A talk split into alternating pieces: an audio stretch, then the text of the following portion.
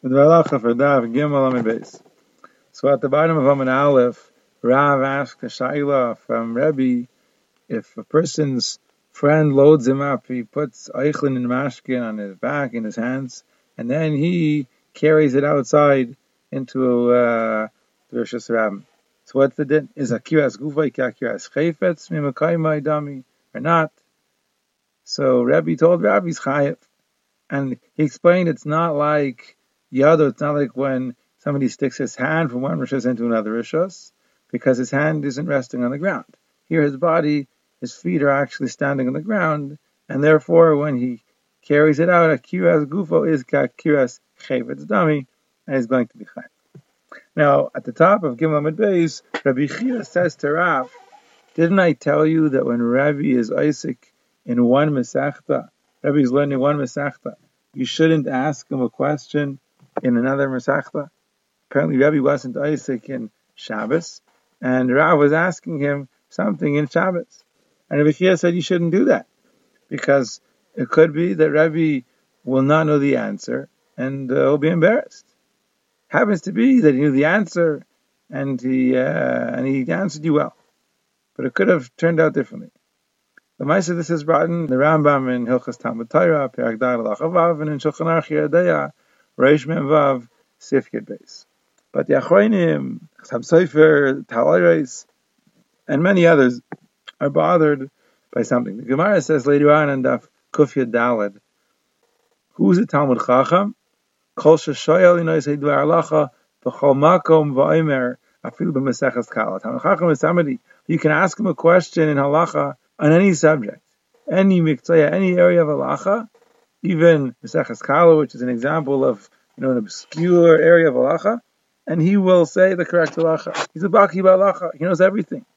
Now, obviously, Rabbi Yehuda Nasi was a Talmud Chacham like that. So the Chayra, the Gemara says you can ask him Dvar halacha b'chol and he's going to tell you the right answer. So why is Rabbi Chia rebuking Rav for asking Rabbi Yeshayla?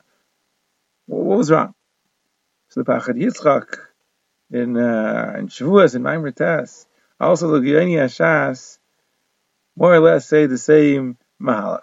They say that Rabbi Chia is telling Rav, listen, Rabbi is involved in a Masechta. Rabbi has got his full uh, concentration on one Masechta.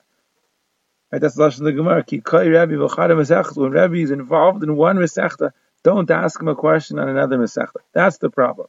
It's not that Rebbe doesn't know everything, doesn't know all halacha in Kol Terkula. He certainly does. But when Rebbe's focused and involved or in a certain area of halacha, then you must ask him about a different area of halacha. And it's because as great as Rebbe is, that's as great as his concentration is going to be, and that's as great as he's not going to be able, you know, Davka because of his greatness, not going to be able to to correctly answer you about what you're asking about a different Masechta. So it's not that he doesn't know those halachas, it's that when he's involved completely in one Masechta, he's not going to be able to focus on the question you're asking and give you the right answer. In the end, Rebbe was so great that he was able to, without even thinking, give the correct answer. But that might not have happened, and that was a concern. The Har Tzvi in uh, Shalas Tshuvas Orach Chaim Chelak Beis Shemin Aleph says a different uh. He says that of course, if the question that you're asking is a question in halacha psuka, straight up halacha, of course, he's not going to make a mistake. You can ask, but in the Gemara was clear that Rav was asking Rabbi more than the halacha. Rav was asking Rabbi, I want to know the halacha, but I also want to understand it. What's the lamas behind it? What's the rationale? What's the difference between when somebody's hand is stuck in from a different rishus and when somebody is actually standing there with his two feet planted on the ground? So Rebbe didn't just have to say that the halacha is that he's chayiv, that a kiras gufi is kiras chayvetz. He has to explain it. He has to say chilukim. So that already is something that maybe you shouldn't. You want to ask a question, halacha so that's one thing, but to ask a question in the details, in the lamdas, and in the rationale behind it, so that already requires thinking, and if he's involved in one mesechta, you shouldn't uh, ask about a different mesechta.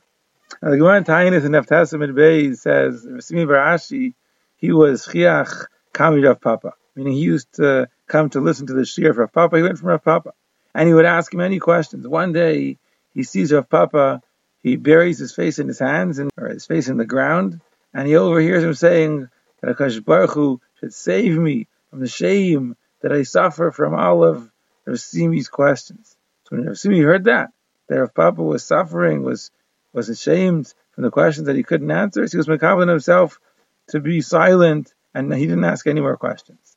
And the uh, Keach, there on the Rambam in Hilchas Talmud Torah in Perak Dalet brings him here that a Talmud should not ask questions to the Rav when he knows that the Rav won't be able to answer them. And you have to understand this. Right? The Gemara says in Rachas and Davchaf Beis, Ein Chachma, Vein Tzfuna, Vein Eitza, Veneged Hashem. The Gemara elaborates, Kol Makam Sheish Chel Hashem, and Chalkin Kavod Rav. When we're dealing with Chel Hashem, so you don't give kavod.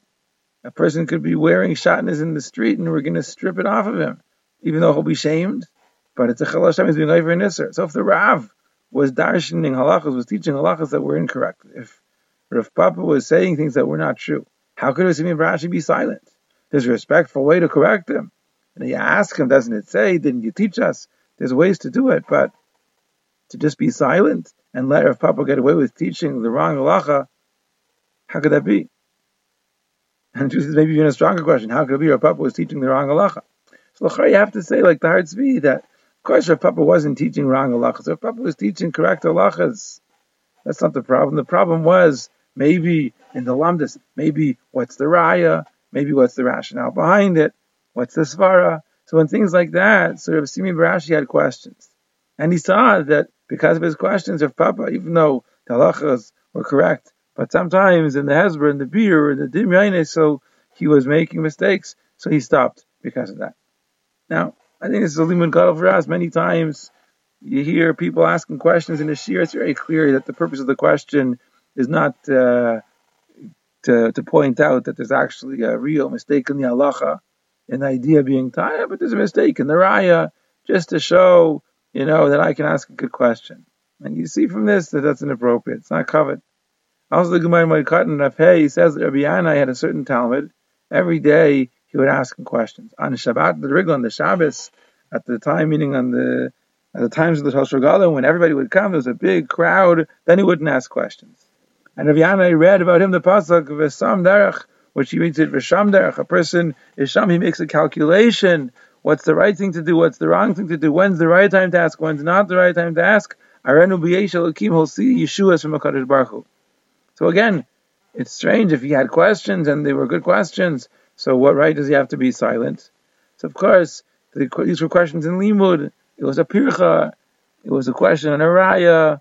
It was pointing out that he maybe made a bad comparison. So these kinds of shilas he used to ask when they were learning in private, when there weren't so many people around. So he would ask, you know, the emes. But on the Shabbat of the Rigla, when everybody's around, and anyway the Allah is correct, so in order not to embarrass him, those halachas he wouldn't ask.